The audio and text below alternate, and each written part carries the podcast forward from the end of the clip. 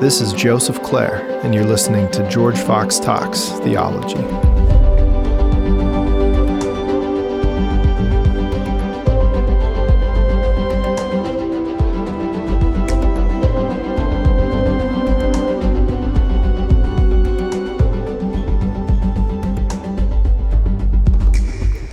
Welcome, everyone, to George Fox Talks Theology. Your host, Joseph Clare. We're back. Really special edition today with our guest, Stephen Garber, author of The Fabric of Faithfulness, among other classics, Visions of Vocation, A Seamless Life. And it's just great to have you at George Fox. Thank you for being here. It's a gift to be with you again, Joseph. Yeah, real gift. And Travis Bickel, brand new faculty member, teacher of ethics here at the university, also a friend of Stephen Garber from ages past, and just here to have a conversation about a theology of vocation. So as the listener knows, our topics here always are the implicit or explicit theology of everything in life, including vocation. And we'll make a foray into character and higher ed as we weave through. But I want to begin with this big cultural phenomenon called the Great Resignation that I know both of you have heard about, which has been hitting colleges and universities even more significantly. It's called the Great Disillusionment, even in higher ed, just this huge shifting that's going on in terms of work and life and people changing, millions of people quitting, leaving jobs, taking other ones. And I just wonder, either of you can jump on this. What does that tell us about vocation and the human heart, this phenomenon of quitting and seeking new employment? In fact, Travis, you're new to George Fox, so maybe you're the test case for what has the pandemic done to us? What's been happening in the past 18 months, 2 years that's led to this great reshuffling of work in America? What would you say? I know it's a big question. Yeah, well, I mean, just to begin with my own experience, it feels like one of the things that I'm thinking about when you say, what does it mean for vocation? It means that vocation is always sort of live and never quite settled, for any of us, and that there's this responsive element, at least for Christians who believe that there's a caller, and that it continues on and can form and shift and change. And, in my own case, I was, I would have considered myself quite happy where I was at. It wasn't a disillusionment exactly. So, the Great Disillusionment, I think, sort of, to me, that's the engine that sort of started things. But then there's all the side effects, which is as people move from one place to another, there's a chain reaction. And then there's, people moving. And you have to be willing to move. You have to be willing to change. So in that sense, you might not be quite settled if you're going to do that. But so there's, the material conditions, I think, are part of what's sort of on my mind there. But that doesn't explain why it started. Why it kicked off. I don't know if you have thoughts about that, Steve. The material conditions are, there's some basic things. Everyone worked from, a lot of people who had the luxury worked from home for a significant chunk of time. You start thinking differently about your interaction with your spouse and your kids and your commute. But I think there's heart considerations underneath. I don't know, Stephen, if you've thought about this big shuffling that's going on and what it says about our views of vocation. I even had a note this morning from a long friend who asked something kind of like this, Joseph, what I thought about people making changes in their 50s. On the one hand, I would say that vocation is a very deep word for us. It's a very complex word for all of us. And as Travis said, it's a word about responsiveness. It comes from the same, not surprisingly, Latin root we get to the word vocal from. Vocal cords. So someone saying something is the idea. Someone speaking. That's the idea of vocal, and vox and vocation actually comes from that ancient root. So for people of theist, convictions about reality, we would say, well, there's somebody saying something, it's to God in heaven speaking to us on earth. But I would say that, vocation for me it's a word which has to address the whole of life for a human being. And So it's from the most personal of my relationships to the most public of my responsibilities. Vocation's about that. And I would say the vocation, you know, I'm one of four boys in my family, the second of four boys. I thought we were all the same. We had different names, you know, until I got to be 16, 17, thinking, no, he's different than I am really, you know, and I got a little bit taller than he is, or he's smarter at me but than I am on these questions, or he can play basketball better than I can, or, you know, all those things. I began to think, we're different from each other, aren't we, actually? Yeah, but it wasn't until I began to have children myself thinking, these are different children. I know where they came from, sheesh, but they're different from each other. And you realize that from the very get-go, we're different. Yep. And I would say vocation is a word that has to understand that because it's really about, you know, what makes me in the whole history, in the whole of the universe. Yeah. It sets me off as from anybody else ever, really. And so the things that we begin to think about and care about and begin to work at when we're 3 and 4 and 5, I would say if you listen attentively, carefully, you begin to see actually that there's a thread that you can follow through to 12-year-olds and 16-year-olds and 23-year-olds and, you know, even to 55 and 65-year-olds. There are things that are true about us. I would say that the longing in our lives, which is gets back to your question, I think, is that we want to have some continuity over time with these, with who I am and what I want to think I'm about as a person in the world.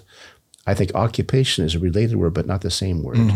Because occupation accounts for particular moments along the way of my life, so that I occupy this set of responsibilities and relationships along the way of my life. Yeah. I've not changed me, but I've stepped into a particular place and time with different relationships and responsibilities that I begin to take up and step into. I occupy that along the way as my vocation is deepening and unfolding over time. Right. So you know, I think you're right about it. I mean, what's happened in the last 2 years? I think probably part of it is that there is a great, you know, psychic, you know, social, economic, cultural change taking place. It could not be that really. Yep. You know, and surprising to all of us, we weren't expecting it. You know, 2 years ago, it was all sort of like it is going on as it has gone on. Yeah. You know, and then when you can't leave your house, you know, and you can't go to work, and you know, well, if that's for 3 days, it's one thing. But like when it begins to be not more than 1 week, and then 2 weeks, then like what for 6 months now for 18 months, sheesh.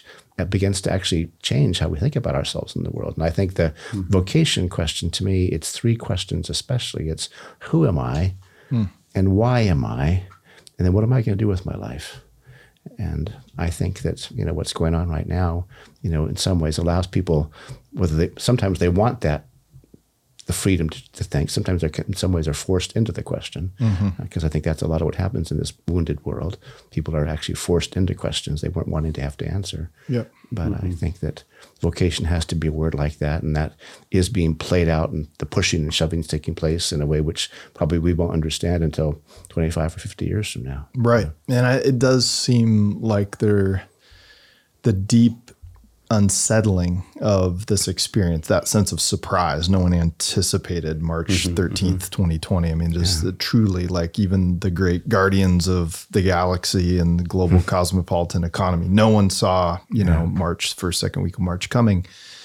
It does allow you to reassess your own heart and what you care about. It's like kind of a hard reset. We've all studied and love, you know, Augustine of Hippo, who's a common thread on this, on this podcast for those who are listening.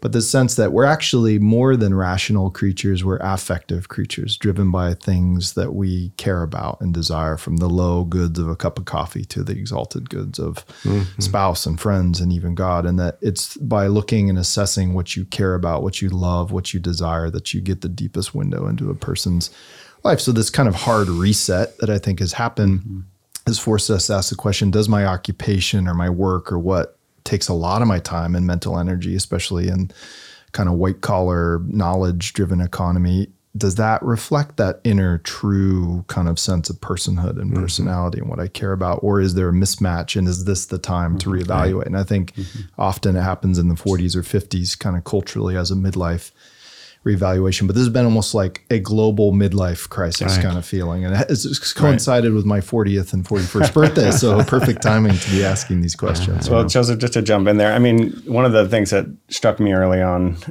for those of us who are able to work from home, was this weird disjunction that was both sort of hyper global and tech, you know, where all Zoom is sort of right, launching in, and right, teams are changing. And I know my wife, who's a nurse in a large healthcare system, they made telehealth happen in a matter of weeks, right, where for years it had been sort of on the agenda, how do we figure this out? And, yeah. But at the same time, my life became hyper-local, and I was in my neighborhood, and people were walking, and you saw your neighbors. And I totally was looking at my new backyard that had a big empty space that I wanted to cover up with a deck. And so I figured it out and built a deck and got my hands, active. And it's just sort of like changed. It's a hard reset in a lot of ways, but there's the existential sort of space to think about what life is, what's important in life, but then also the sort of material and technological advancement that I think has made a lot of the change possible. And so I think those two things together just drive in I don't know when it'll end. I mean, it's interesting to just watch it happen for sure. And we'll get to this as we weave through vocation into character and education, but it does seem to highlight the value of college education, liberal arts, humanities, those forms of study, which are at the heart of our search for meaning as human beings, reflecting on these questions like, who am I? Why am I? What am I called to do in this world, both individually and more socially?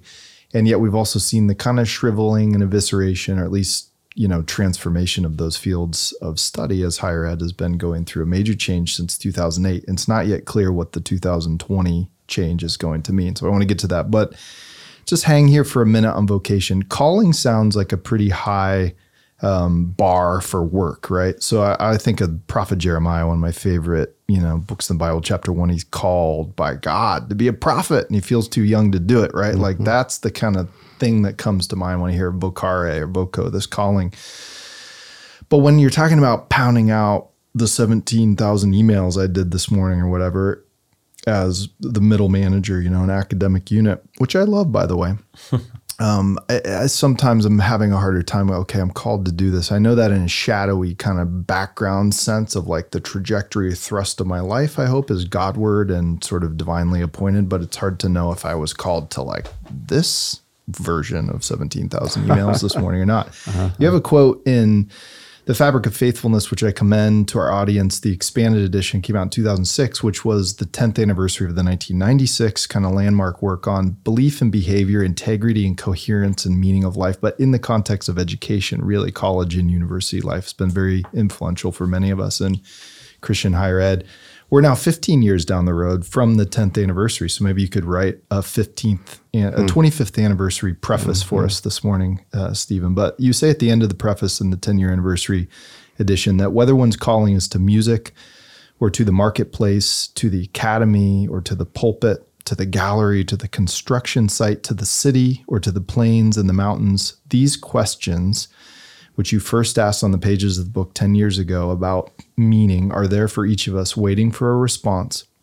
Do I have a telos that is sufficient to meaningfully orient my praxis over the course of life? Do I have a telos that is sufficient to meaningfully orient my praxis over the course of life? Or in the language of the street, and therefore a little more playful, why do I get up in the morning? Could you help us understand? Those are big words, telos and praxis. Why do I get up in the morning? Maybe sounds a little bit more relatable, but how are you thinking about that question now, 15 years on? Yeah, it's a good question, Joseph. I've been thinking about it a lot, even the last few days coming to be with you. I'm going to be with the faculty here at George Fox later today. And, I was asked to step into this again. And so this is, historical and autobiographical and a little bit geographical, I suppose, too. But my wife and I drove from Virginia to Colorado this summer. And when we drive together, we love to be together like that. It's been a gift to us. But we choose a book to read or to listen to along the way. And because the way I'm put together, I'm always looking for something about where I am going to be, just how I've chosen to live my life. And if I'm going to Jakarta, I want to be Indonesian. If I'm going to Nairobi, I want it to be African. If I'm going to Timbuktu, I want it to be Timbuktu. If I'm going to Colorado, I want it to be about the West somehow. Mm-hmm. So we found a Pulitzer Prize winning novel from the 1950s by A.B. Guthrie called The Way West. It's a story of the Oregon Trail, interestingly. And so a group of pilgrims, their wagon trains, we move off from Kansas City and find a scout who leads them across the Kansas or the Kaw River and then up into Nebraska territory and across Wyoming and all. What impressed me and what maybe I think the question of telos is about is that they were going somewhere. They were driven to be somewhere they wanted to be. No one had ever been there before. They'd heard about it. They thought it would be, you know, heaven on earth on some level. You know, you could grow anything in Oregon. The promise was, you know, you can look out of the land, and all of a sudden the crops would be there and they'd be flourishing, and you know, happy life for everybody, really. Well, it's an honest story, and I think that was what drew me into it. It's a very well told story about human beings living in the world and travails along the traveling of their life over those months, really. But they did get to Oregon eventually. They had a place they wanted to be, a place they wanted to go.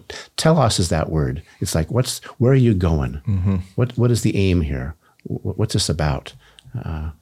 And for me, the question has been a question I've been asking for a long time, of course, looking at the 20-something years and realizing that when you're 20, you're beginning to make a movement from being a kid to be an adult.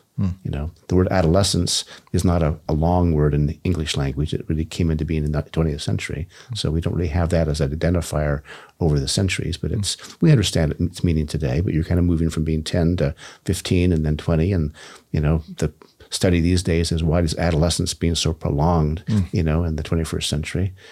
People seem to think, well, we're not quite an adult yet until we get to be 28 or 29 or 30 or something now. But for most of how we use the word, the idea was that, you know, you were forming a sense of identity and purpose and mission in life. I'm going to do this, you know, I'm going to be about this, you know. And, but I think that, you know, there's, and telos is that word. And so because I've been immersed in the world of higher education for a long time, I was intrigued by why it is that some people who came into their 20s, I would say had a deepened, clarified sense of telos, of what's the point of my life? Where am I going with my life? While others, you know, stumbled over that and just had a hard time figuring that question out. Because what I began to realize, Joseph, was that there was a relationship necessarily between telos and praxis. And we never have to use those words because they're kind of highfalutin words and I not insist upon them. But they're descriptive too, because telos is about what's the point, you know? I know George Fox is not this theological tradition, but, you know, if you think about the Westminster Catechism, the first question is a question of telos.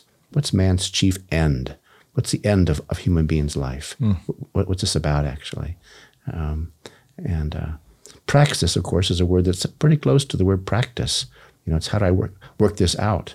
So the question is about, you know, when you say that these things matter most of all to you, well, the question in some ways that the 20-something years are about is, are you going to form habits of heart that form you into a kind of person that the things you say matter most to you are actually reflected in the way you live your life? That's it. Yeah.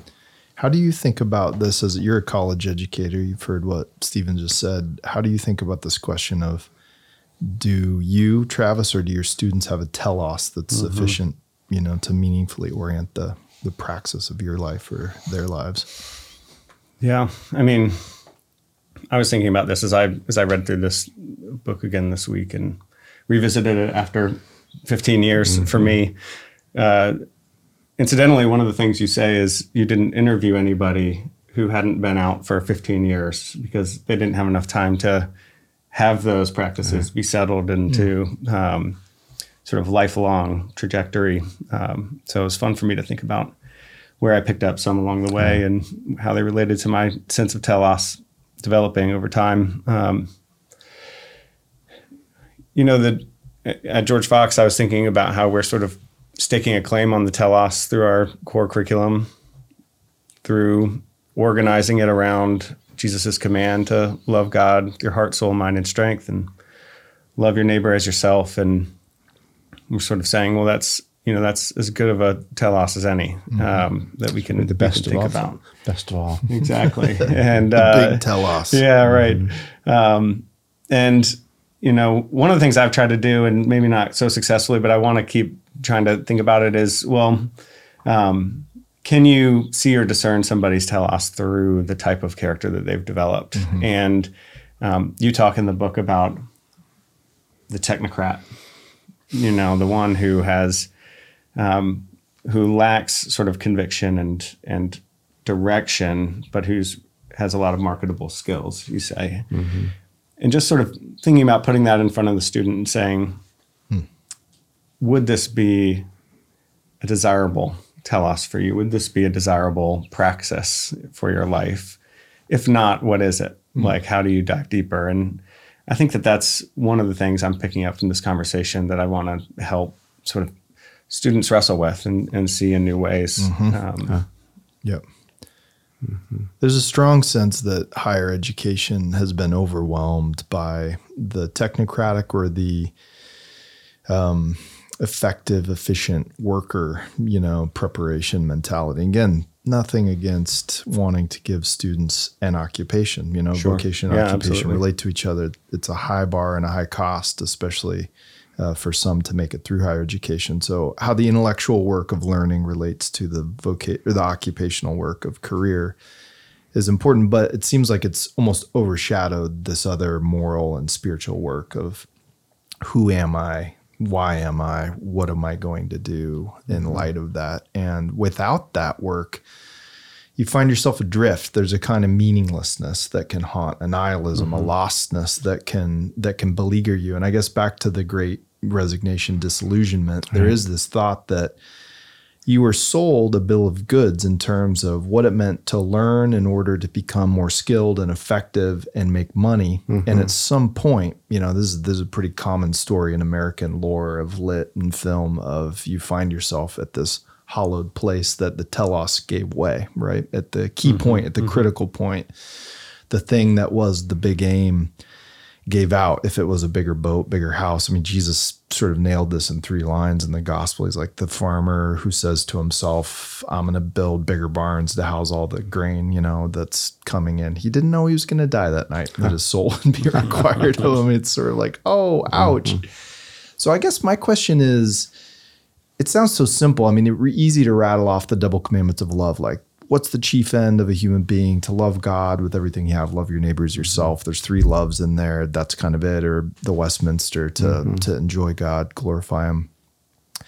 How does that big telos relate to the little teloi, I guess, of occupation and work? Does it even matter? Are there some jobs that more align for you with that big telos? I guess that's the question that I feel for my students. It's like they hear the big aim, but then they're still back like, yeah, but I kind of have to like get a job or do something to pay back the loans or make my parents happy or whatever. So are there two teloses, or like how do you think of that question?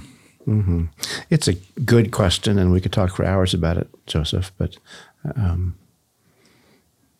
I think that, I mean, none of us live all day long with the big telos, you know, running through our hearts. Like, you know, am I answering the biggest questions all day long with this? Speak for yourself.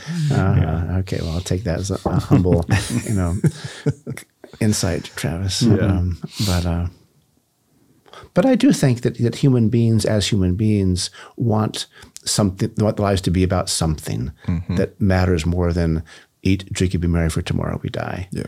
I mean, I was surprised, you know, Travis spent some years in Charlottesville, and the poet laureate of Charlottesville and Albemarle County is a guy named Dave Matthews, you know, the contemporary singer-songwriter. Mm-hmm. He owns more land in that county than anybody else, interestingly, born if you're listening to his music. And... But he resurrected that, you know, those words from thousands of years ago. It's a song called Trippin' Billies. And he asked the question, so why wouldn't you then just eat, drink, and be merry, for tomorrow we die? And it's fascinating to me that those are the words of the song, because of all the words that could have been picked out in the Old and New Testaments that would have been remembered about the days of those writers, both Old Testament writers and New Testament writers pick out those words to say, this is being said out loud right now in our time and place. So there's something deep in us as human beings, looking out at the landscape of our lives, at the, our place in the universe, and, and concluding, well, I don't know, maybe there's nothing here that really that is worth my life. Why not then just eat, drink, be merry, for tomorrow we die. And I do think that, that what a school like George Fox is about, what is its reason for being? It isn't for in some honest sense to address that, that centuries-long, millennial-long resignation of despair. Well, there's something out of this tradition of the Friends, of the Christian tradition, which actually might speak to the deepest things we care about as human beings, things that actually might give coherent sense to who we want to be, who we ought to be in the world. Well, there's no reason to be a George Fox University in my mind. So that's it. I hope we're making good on it. I want to turn to universities a minute and ask how we can make good on upholding the double task, really, to give students to teloi, to aim for. Something that I think we have to keep in mind is our age is consumed with a kind of vision of happiness, which is circumstantial and pleasure driven, I would say. That's that Epicurean Ecclesiastes kind of insight of, if life really is entirely material or mostly about material aims, then it's about a kind of maximization of pleasure and minimization of pain. And that's the best we can do. In fact, what is the more dominant moral philosophy today than utilitarianism or consequentialism? So something like that is not just on the popular Dave Matthews Band level, but it's like what's taught in the elite universities in terms of how you would make moral judgments, maximize pleasure, minimize pain for the greatest number of people. That was the most dominant moral philosophy in the Ivy League, when we were there studying. So the question that I think we have to turn to is, if you're aiming for the big telos, if you're living a meaningful life, it's going to be as much or more about what's going on internally to you and who you are as a person, and less about the circumstantial sort of like situations you find yourself in. And there's a moral tradition of Stoicism, which is not Christianity, which is almost like an extreme swing the other way from eat, drink, and be merry. It's like, it's only about what's going on in you. In fact, you can be enslaved and on the rack and be, sort of joyous and happy. And Christianity has always thought that's too extreme and a denial of the importance and goodness of the body and creation in the material world. But Christianity does stake its claim saying, it is about circumstances and what you do with your life and having a good job and a home, and all these things are good things. And yet the really essential things are the things that can't be taken from you under any pandemic or any misfortune. It's your soul. It's what's going on inside of you. So I guess the question is, how does the formation of one's inner person or character relate to this pursuit of a meaningful telos in your mind? Can I just add on to that, please, too? Because pile on. Well, I'm glad you used the word soul there, because often it would be self. And I'm just thinking about the way in which sort of the therapeutic mindset plays into this as well. And so, which is a very dominant kind of framework in our time. And important in its own way, but I think something different than what you're talking about. And so, it's not about material well-being exactly, but about sort of some sort of existential or emotional well-being. But how does that sort of also play in, or how may we distinguish what Joseph's talking about in terms of character from that? That's a great add-on. These guys, you guys are so good, and I would love to just have hours talking with you about some of these things. But you've used the word teloi a couple times, Joseph, and just to confuse our audience. The plural of telos, I guess. But you understand what the language is, and where the words come from, and how the relation between Hebrew and Greek and Aramaic, where that how works out. We're not going to get into that today here, but the word telos, interestingly, actually has Hebrew. When it's transliterated, and, it's offered into the Greek language, it goes back to, words which are sort of deep in the Hebrew mind, about what's it mean to be a human being, and Even the word shalom, you mm-hmm. know, there is a etymological connection between the word shalom in the Hebrew language and the word telos or teloi in the Greek. Not because they're the same words, but people trying to account for what it means to be a whole human being. Mm. What does the wholeness of a human being life look like? What does it mean when somebody is right with God and the world, essentially? Yeah. And so, you know, so character, you know, is a word about that, of course. And I found it to be helpful to think about the word character in relation to the word characteristically, because, you know, the word character doesn't stand by itself, obviously, in the way we think about life. But characteristically begins to give us a window into what it's about, because it's talking about how do you think characteristically? How do you respond characteristically? How do you act characteristically? And I watched the premiere showing of The Reluctant Convert last night, this new film about C.S. Lewis's own conversion. And I had some friends who were involved in putting it together, and so I wanted to see it its first night. And I would say it's really worth seeing. Mm-hmm. But, you know, lots and lots to say about Lewis's life. But I think in those radio broadcast talks he gave, you know, in World War II era, asked by the BBC, which was the only media in the world, basically, at the time. There was nobody competing with the BBC. There was no other radio stations, no TV wasn't invented yet. So it was really like, it was the show in town. Yeah. And the BBC said, would you talk about what you believe, C.S. Lewis? Yeah. But it gets to one of the little booklets that's, you know, called Christian Behavior, and he does talk about character, you know, I would say profoundly insightful way. He uses the image of tennis, and he says, you know, if you were a tennis player who once every 40 shots, you know, got the ball over the net, you might say, well, good for you, you know, but it would be less than what you were hoping for, might be. But somebody who actually typically throws the ball up, the arm and the shoulder move in a certain way, the racket's held in a certain way, the ball connects to the racket and it's just in the right place, goes across the net in a way which takes it just where it's supposed to be on the other side of the net. And Lewis says, well, you see, because eyes and muscles and nerves have been so trained, the ball goes where it's supposed to go most of the time, characteristically. Yeah. And he says justice is like that, you know. He says the virtue, he uses the language of virtue, but the virtue of justice, he says you could be somebody who every once in a while does the right thing for somebody else, you know, off and on, you know, last week I did a just thing. He said that isn't the same thing as a just person, because a just person characteristically does the right thing, acts justly. Yeah. And to me, that's been very helpful to thinking about all this. And because, of course, it is that place where belief and behavior meet quite profoundly within who we are. Yeah. Since you use the word soul, I'll just, you know, give you a smile here together. But Pixar makes remarkable films, you know. And if you are the fathers of little people, you realize that somehow, how did you guys figure out how to tell about a car that, you know, the 5-year-old boys of the world want to see this film every day of their lives, you know, and. It's just about a car that loses its way across the American Southwest, you know, and you want to see it again today. You saw it again yesterday, you know.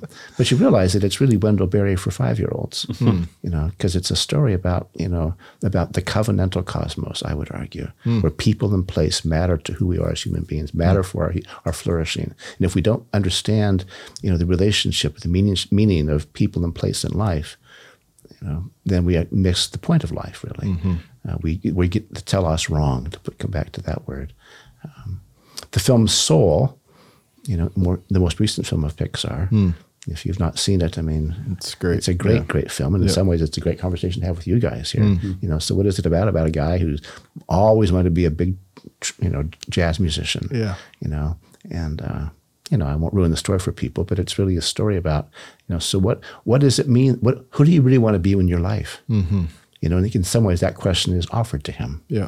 You know, in life and death and all, and surprisingly, he realizes that, you know, deepest within me, the soul-shaped human being that I am, I really want to do this with my life after all. Yeah. And that's that. I guess that movie has made me think about character and soul really as those elements of your life that are for their own sake, in a way that transcend whatever other consequential goods might come your way, whatever like material well-being or social glory or recognition. Like it's that remainder of the true self that doesn't need the external validation of money or applause or likes on social media. And that at the end of the day is what liberal education from its foundations was about. Mm-hmm. There's like parts of you as a human being that are just intrinsically worth developing, and learning is a part of character formation in the tradition, because it's got aims that that are big, they connect to that big telos, I would say. They're part of the very like fabric of who you are as a creature. It's good to know something about nature. It's good to know something about music. It's good to know. As I've moved into this season, I think of my own kind of great resignation, great disillusionment. That's not a forewarning of a job change for me, but I've been reflecting, and I've been drawn back to things in my life that are like skills or habits or crafts that I let go of in the pursuit of kind of career and the aspiration of like the big occupation of my life. And for me, it's been writing poetry and playing a guitar, bluegrass and folk guitar. And I had two experiences that felt as religiously significant as any church service I've been to in a long time. One was going to a guitar camp with my father this summer and just immersing myself for 3 days in the craft of playing fingerstyle acoustic guitar, which my dad in his retirement has returned to. And I had been just too busy, Dad, to go with you. And in that moment of being around beauty and excellence with these pros and these coaches, and being there knowing I'm not on my way toward Nashville and a change of, like that's not in the cards for me on this mortal journey, I guarantee you. And yet it's worth pursuing and doing it for the good of friendship with my father, for the beauty it creates in the home. And that's, it was liberating to know that there was, and I think that soul touches on that sense, the for its own sakeness of life that is part of that essential characteristic way that God has like intended and fashioned us as creatures, if that makes sense. It makes a lot of sense, actually. Yeah. How does the second thing I forgot to mention is being part of a poetry group, but I won't go down that road. Horrible at poetry, not as horrible about the guitar, but both are breathing a lot of life into my soul. How are you thinking about character? I mean, at Fox, George Fox, we make a promise to our students that they won't just be formed intellectually and vocationally or occupationally, but they will be formed in person and character. We have ways of doing that. One of the ways we do it in our core curriculum, this new thing called Cornerstone, is having virtues associated with each of the courses. But how do you think more basically about the nature of character, Travis, as you're a big part of overseeing this now at the university? Well, I'm glad you brought up shalom. I mean, I was thinking about this question earlier about the settled traits that contribute to shalom, to contribute to flourishing over the long haul. And I was struck in the book and going back over it, Steve, that you made a distinction between character and character traits, where you draw on that distinction. Character traits are great. You know, I was thinking about how they all fit together within our sort of program and our curriculum. Yep. But when you're talking about whether somebody has character, you're talking about a sort of integrity and wholeness and how things fit together. And, I think that's, you know, the bigger question that we want to explore and think about sort of on a broader sort of inside and outside the classroom, and thinking about how things like exemplars play into that, how community plays into that. And I'm new here, so I was really thinking this past week about I need to know the community that the students are a part of better. Like I need to know what they're doing, who they're hanging out with, how it intersects with sort of religious life on campus or doesn't, or, you know, what are the places that are actually really forming them outside of the classroom, and how do they sort of fit into this whole picture of not just character traits, but having character and developing character. So yeah, it's a big task, but you know, I think we sort of, it's one that simultaneously is sort of a giant calling because it's so important, because it's intrinsically important to each of us.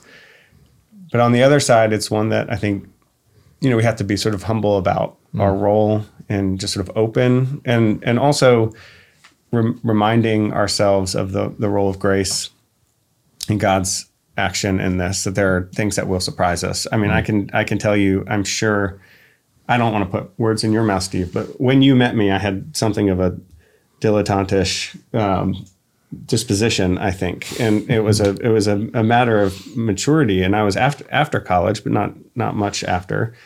But you know, there's no sort of engineering getting beyond that. It's sort of, it's the circumstances of life have to show you, and you need the tools when those times come to be able to put it together and hopefully in a way that lasts. So, you know, we could be sowing seeds in, you know, college education that you know, flourish and grow 10 years down the line. We don't know. So it's a mystery, really. It is Wendell Berry's essay on the university, and I think What Are People For? He's got that line about the irony of academic assessment and this hunt to numerically, you know, sort of like name whether you're being effective in your work as educators. When he's like, the real assessment will be it'll be in the lives that are lived. And it might come out sideways in like one of your students' grandkids when they're 15, you know, down the line, and you'll never know anything about it. But that was the real fruit of the mentorship and relationship and education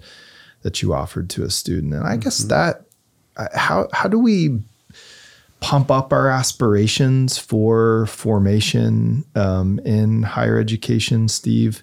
This dream of weaving beliefs and behavior together to give people a telos thick enough, you know, and meaningful enough to orient their praxis over the course of their life, especially in the conditions of modern and postmodern life, but also be modest enough about what you can really achieve in a couple few years and having a few courses and inspire us, but also make us realists, Steve, about our project here. In whatever order you want to do that. As I told you the other day, Joseph, looking at your curricular vision and how you've outlined what you want to be about as a school, I said, I wish I could be your student. So there's an honest response to you there.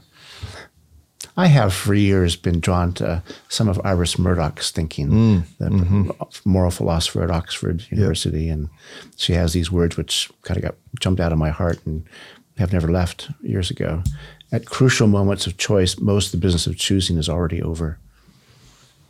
And there's a lot more that can be said about the moral life. And I'm sitting next to an ethicist by training here and you know, a moral theologian across the table here. And so in some ways, we could talk about this for hours and talk about lots of people who said a lot of things. But I think there's something about what she said there that is profound. Yeah. You know, at crucial moments of choice, most of the business of choosing is already over. And so thinking about what George Fox University is about, you know, it's in some ways, as you said, it's you don't know what this next week's going to bring and like this year of studies will bring for us, you know, but you are in some ways realizing that we're talking about a longer life here, maybe generations of life actually here, that when you read this and it's got this consequence and you don't know really where it's going to go. And I was speaking this last weekend to a gathering of congressional staff and leaders in Washington, D.C., and because I was where I was and, you know, what I was thinking about, I was asked to speak on a question, making peace with proximate justice. And proximate justice, in my mind, is the recognition that we don't get everything, you know, that it will be limited, that with how smart you are, how ambitious you are, how gifted you are, how skillful you are at the whole thing. But at the end of the day, not everything will have happened. You know, not all the good things you wanted to bring about will have happened because even with all the good work you were able to do in your life. Now it's not, for me, again, since we already mentioned Augustine here, it's profoundly Augustinian understanding of life in the world because it is a recognition of the meta-narrative that shapes who we are and how we live in the world, how we see ourselves in the world. It realizes that it's a story from creation to consummation. It's a story that does stop along the way with these Latin posse picares and posse non picares, you know, of his understanding of history. So it's a recognition that, you know, that if you're going to actually stay with something, I was speaking against people with political vocations, but if you're going to stay with a political vocation and not get burned out by it or spun out, you know, I tried that and you can't do it there. If you're going to stick with it, you're going to have to, I argued, make peace with proximate justice. Mm. I drew upon, an Oregonian to talk about this a little bit. This was not thinking about you guys, just because his life has shaped my life. And you used the word exemplar, a few minutes ago. But Mark Hatfield, who actually taught here later in his life after he retired from the U.S. Senate, was somebody I put up on the screen to talk about for a while with these people. I talked about being in his office, early on in my time in Washington 35 years ago. Mm. And I knew his chief of staff, and this was his personal office in the Hart building, very beautiful corner office in the building there. And I suppose the wall in his personal office might have been, I don't know, maybe 30 yards long or something like that. It was a big office with the whole wall, not by the window, but the whole wall inside was Lincoln, Abraham Lincoln. Mm. And part of what I was saying to these people last weekend was, when you read Lincoln's work, you think, so how do you do this, Abraham Lincoln? This was not speech written by a cadre of speechwriters. Mm. You actually thought these thoughts. Mm. When you read the second inaugural address, you think, so how did you put all this about God and history and providence and right and wrong in the world and, good and evil in history? Here you are, somebody who actually had these thoughts yourself. Mm. And we're still reading them and pondering them night by night. When I did last week, one evening, just walked into the Lincoln Memorial and just thought, you said this, didn't you? Mm. And then realizing that Hatfield saw him as intellectual political mentor, And so I had with me last weekend 2 books by Hatfield, Between a Rock and a Hard Place, and Conflict and Conscience. Mm. And I just said to these people, can you imagine in the year 2021, anybody you work for, anybody you work alongside, who could write a book like this? Mm. Somebody who could be, in that language I put to them, as theologically mature as you're professionally competent.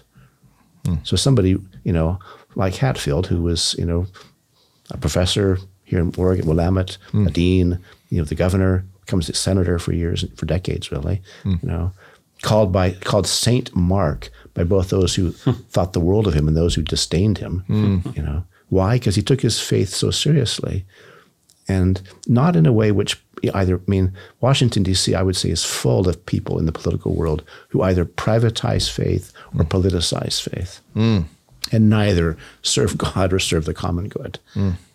They're terrible curses upon us, I would say. Mm. And Hatfield, in my mind, is such a rare story of somebody who stepped into the fray, political fray of his day. I use this example, and I won't go into this at length here, but of Hatfield being the lone Republican senator in the Vietnam era who said no. Mm. And it was sort of it was seen as a traitorous moment. How could you be this and do that, really? Mm. But I said, I also put up on the screen the picture of Hatfield, but I said, I want you to notice that, note that 25 years later, Robert McNamara, who was Secretary of Defense in those years, the architect of Vietnam in many ways, was in a 20-hour documentary summed up in about an hour and a half, a 20-hour conversation with a guy, and it's called The Fog of War. Mm. And essentially McNamara says, well, we missed it, didn't we? Mm. We misread our moment in history. Mm. We didn't understand what was going on. We weren't forthright with the American people about what was going on. We knew things we didn't talk about. And 25 years later, we realized, in fact, that Vietnam was not what we said it was in the 1960s and early 70s. Mm. Who saw that at the time? Mark Hatfield did. Mm. Not because he was wanting to be cantankerous, or to, win a reputation, but simply his own deeply principled political vision, as theologically mature as he was professionally competent, required of him to say, I can't go along with that, actually. I will not say yes to that. Mm. So in some ways, I think that, we think, well, so who is Mark Hatfield again? Well, Iris Murdoch is right. At crucial moments of choice, most of the business of choosing is already over. Why? Because of the habits of heart formed over time, a certain character that, in fact, thinks and acts characteristically. Yeah. It's like Lewis's tennis image, You can do a just act, but that doesn't mean a just person. Mm. And Hatfield was a just man. Right. In the key moment, the serve on the tennis court went right into the square because of the training. Yeah. How do we create a educational context that forms another Mark Hatfield? Mm-hmm. Yeah. I'd like to watch how this program unfolds over time, Joseph and Travis, because I think, I mean, I watch a lot of curriculums across the country and see people trying to imagine, you know, or reimagine why we exist as a school, mm-hmm. you know. I just think, you know, what you've done, I mean, it hasn't happened yet, I don't think, but I think, you know, as an idea, as a formulation, as a plan, mm-hmm. it's very rich, you know, I do think choosing the virtue language that you've chosen, again, I'm interested in words like you are, but virtue comes from the word ver, which is the Latin word for what's it mean to be a human being. Mm-hmm. You know, virile, we get to have the word virile. Yeah, right. And it's, you know, we think, well, what's virile mean? Well, it means, you know, manly, I suppose, in one sense of the word, but actually the deeper sense is it's human being. What does it mean to be a person in the world? Yeah. So virtues point us to our own truest humanity. Mm. That's what they do. So for you to think conceptually, you know, curricularly about, you know, who you want your students to be, because in some ways your own theological anthropology is informed by what it is informed by. You think, well, these are the things that matter most to people and to the polity, you know, to the larger life together. Yeah. And so that we want our students to, we're going to talk this language, we're going to create readings that, you know, shape us to think about these ideas. We're going to, the testing somehow is going to be some way an assessment of, you know, not only, you know, do you grasp the idea, but, you know, given what I know about you guys, you know, it's going to be, but who are you becoming now as you read these people, as you think about these things? Yeah.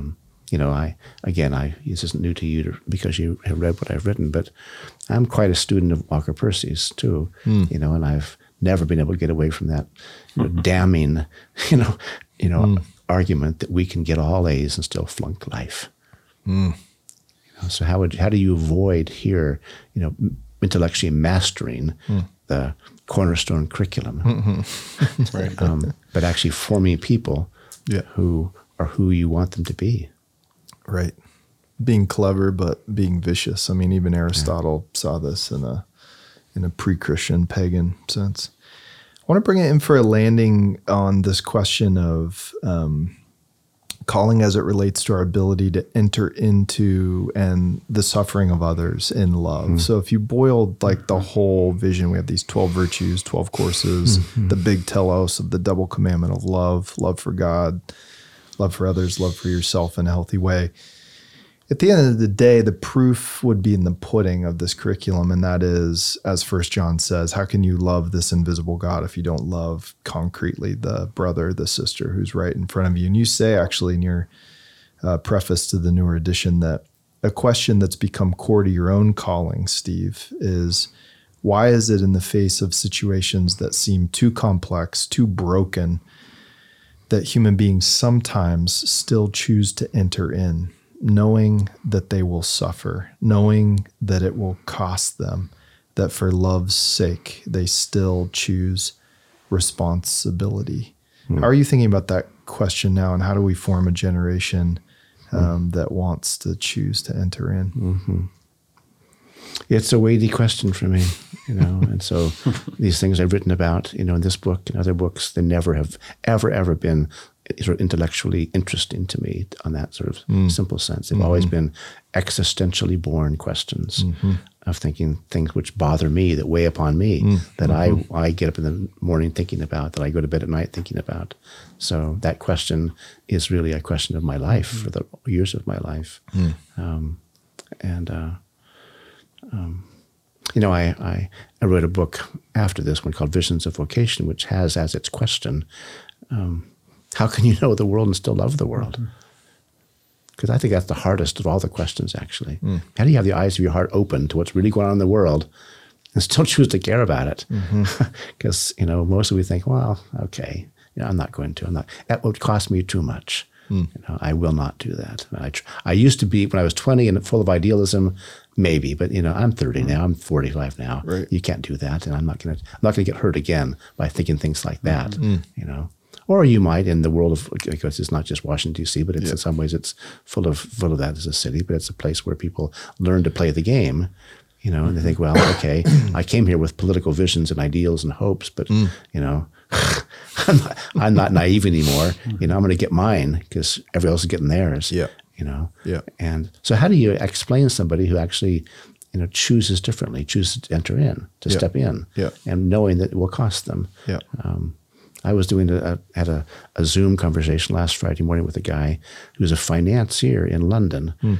He's a very seriously Jewish man, wears a little, you know, cap on his head, and, you know, but he oversees like investments in hundreds of millions and even to billions of dollars. Mm. He talked to me about wanting to move the marketplace in England, not just his own work, but from what he called contract to covenant. Mm. And that was intriguing to me. And he was reading actually the Visions of Vocation book last week. And he said, can I talk to you about this? Mm. And he said, you know, part of for me, because there's a whole chapter in it on the Hebrew way of knowing. Mm. And I was arguing in the chapter about, you know, that the tree of the knowledge of good and evil, mysterious as has always been to me in my life. Mm. Why, oh Lord, did you name it that? Why couldn't it have been something more simply understood?